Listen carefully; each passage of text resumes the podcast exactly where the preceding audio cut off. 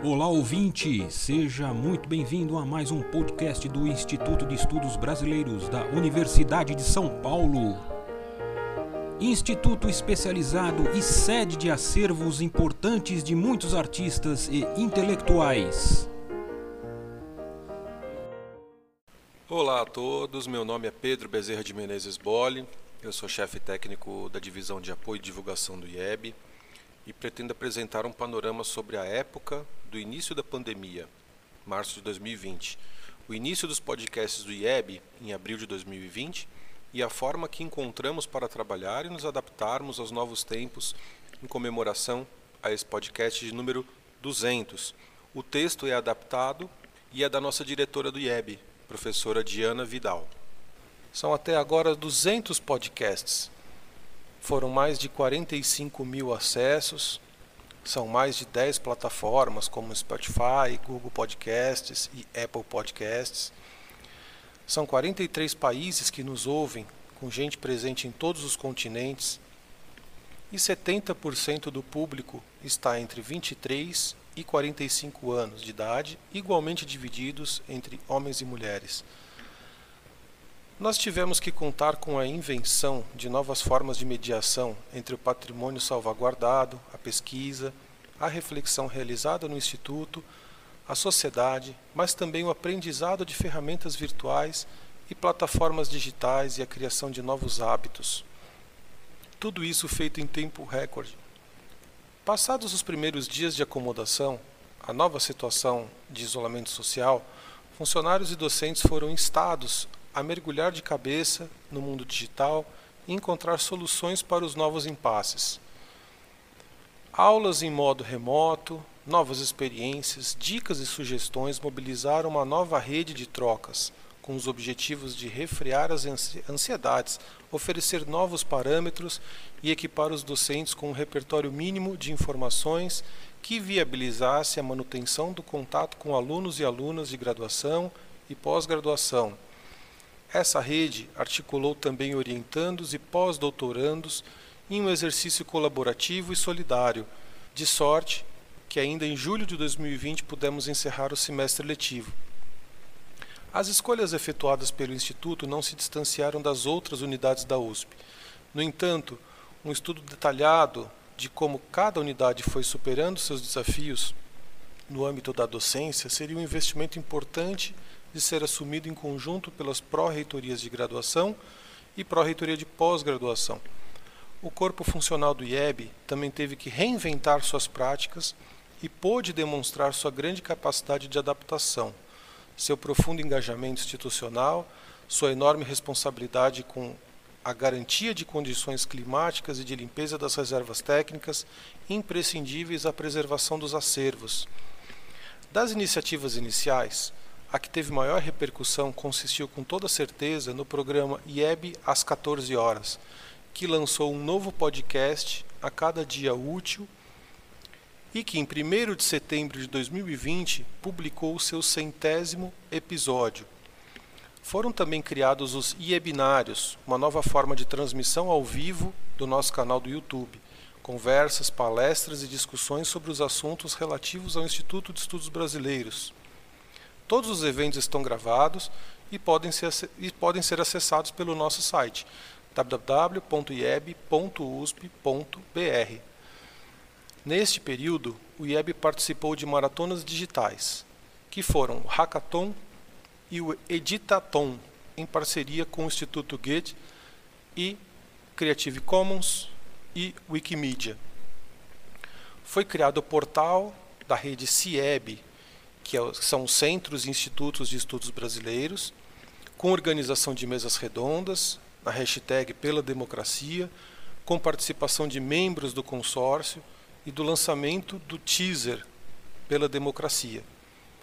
A partir da seleção de trinta vídeos submetidos, né, a edital aberto no Instituto, a cordelistas, repentistas, freestyle, rappers, slammers, foi evidenciado assim, de maneira ampla, que, ao submergir no mundo digital, o Instituto tem retornado e revigorado a dinâmica e se mostrado à altura de responder de modo criativo às demandas surgidas neste novo momento histórico, sem perder de vista sua missão institucional de promoção da docência, apoio à pesquisa, difusão de conhecimento e preservação do patrimônio cultural sob sua responsabilidade. No final de dois mil e vinte, a equipe do I E B continuou a todo vapor na produção das publicações, do Informe I E B, Revista do I E B e dos Cadernos do I E B, que registram as muitas atividades que foram levadas adiante pela comunidade do I E B em tempos adversos.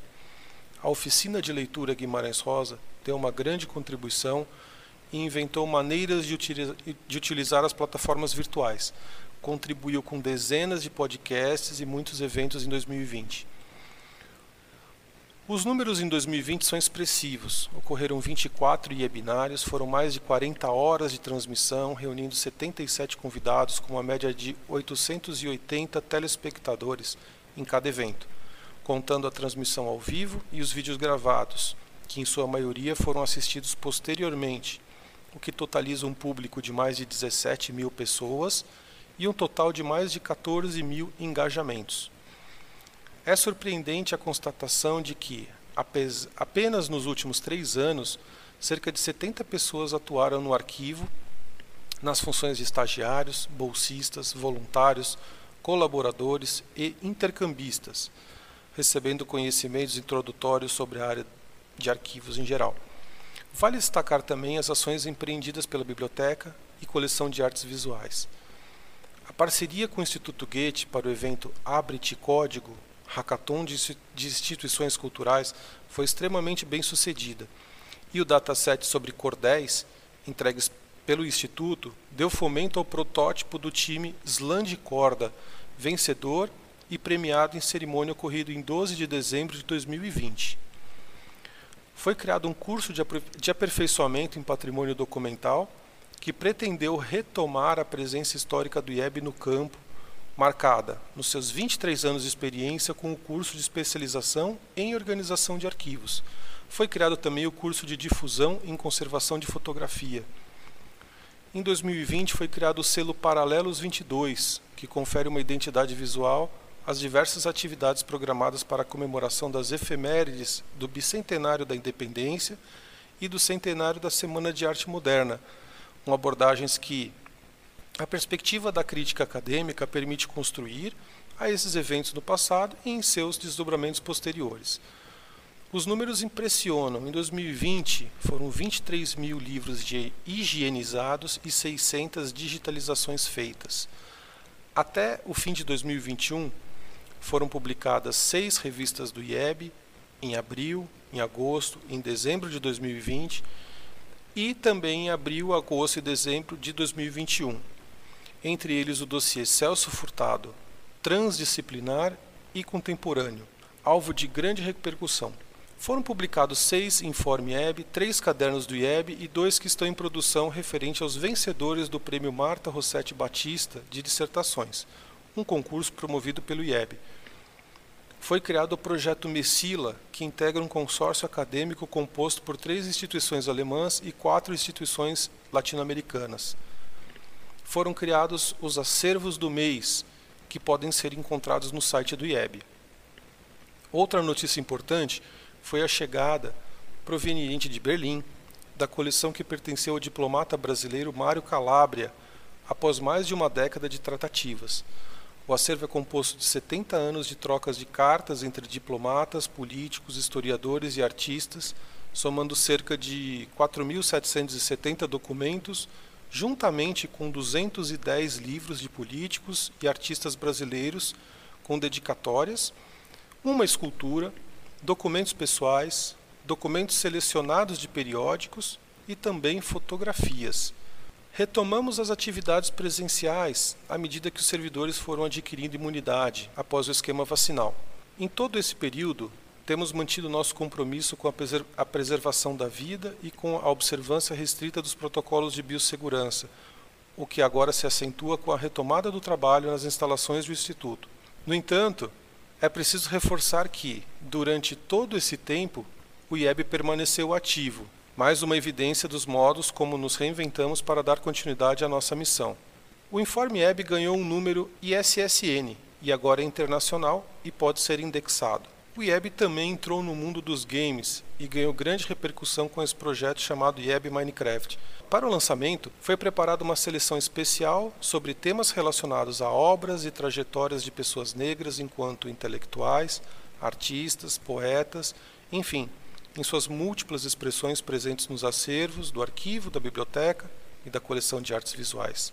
O lançamento foi feito no âmbito da feira U S P as Profissões, no dia três de setembro de dois mil e vinte e um. A equipe do arquivo participou de eventos da rede Arquivos de Mulheres na Quinta Semana Nacional de Arquivos, que teve por objetivo reforçar a importância do trabalho coletivo e das trocas informacionais entre profissionais da área, instituições e acervos. São ações como essas, enlaçadas à prática de formação continuada da equipe do arquivo. O setor educativo integrou a mesa Acervos de Memória e Educação. Foi criada uma parceria, estabelecida em dois mil e dezenove, do setor com o curso de Arte e Teatro do Instituto de Artes da Universidade Estadual Paulista. No que concerne às atividades do corpo docente e pesquisadores associados do I E B, os destaques são muitos. Relacionada ao selo Paralelos vinte e dois, temos a organização de sete volumes da coleção Estudos Brasileiros.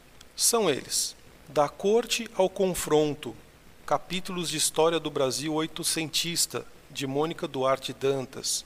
Da Discussão é que Nasce a Luz, Canção, Teatro e Sociedade, de Walter Garcia.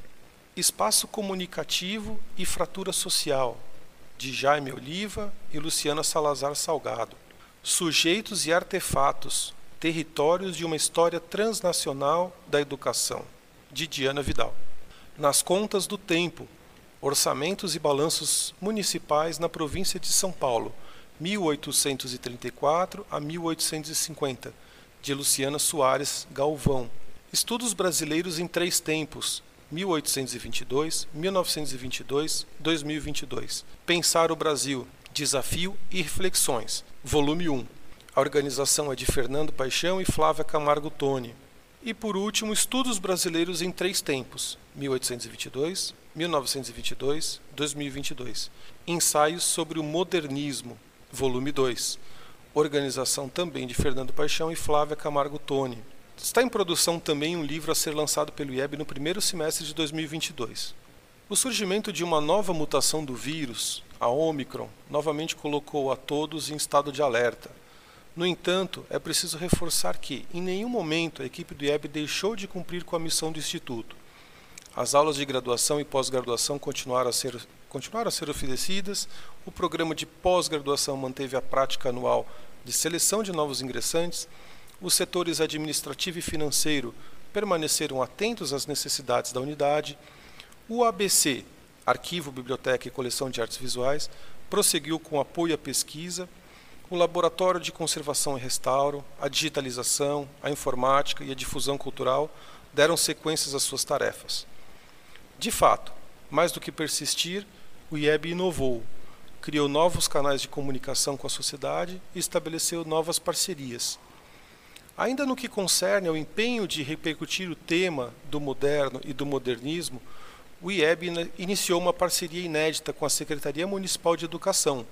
Por meio do curso de atualização, vamos conversar sobre a Semana de Arte vinte e dois, a repercussão do moderno nas ações educativas contemporâneas, ministrado aos profissionais de educação. O arquivo do I E B dá ainda a boa notícia de mais um acervo disponibilizado à pesquisa. Trata-se da coleção Cíntia Prioli, que complementa o, fun- o fundo Camargo Guarnieri, contendo apontamentos que elucidam o trabalho de intérprete de uma obra musical. Neste final de dois mil e vinte e um, o I E B fecha com chave de ouro a parceria entre a U S P, o I E B e o SESI, numa exposição gratuita de grandes proporções, realizada no Centro Cultural Fiesp.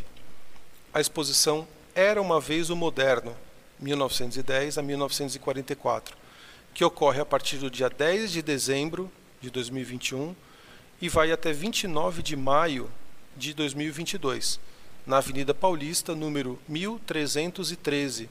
Essa exposição é considerada a maior mostra sobre o modernismo brasileiro já realizada e reúne mais de trezentas obras e documentos inéditos do I E B sobre a intimidade dos artistas e pensadores modernistas. Um bom final de ano a todos e até mais. Este podcast do Instituto de Estudos Brasileiros chega ao final. Esperamos que tenham gostado e em breve retornaremos com um novo assunto para você.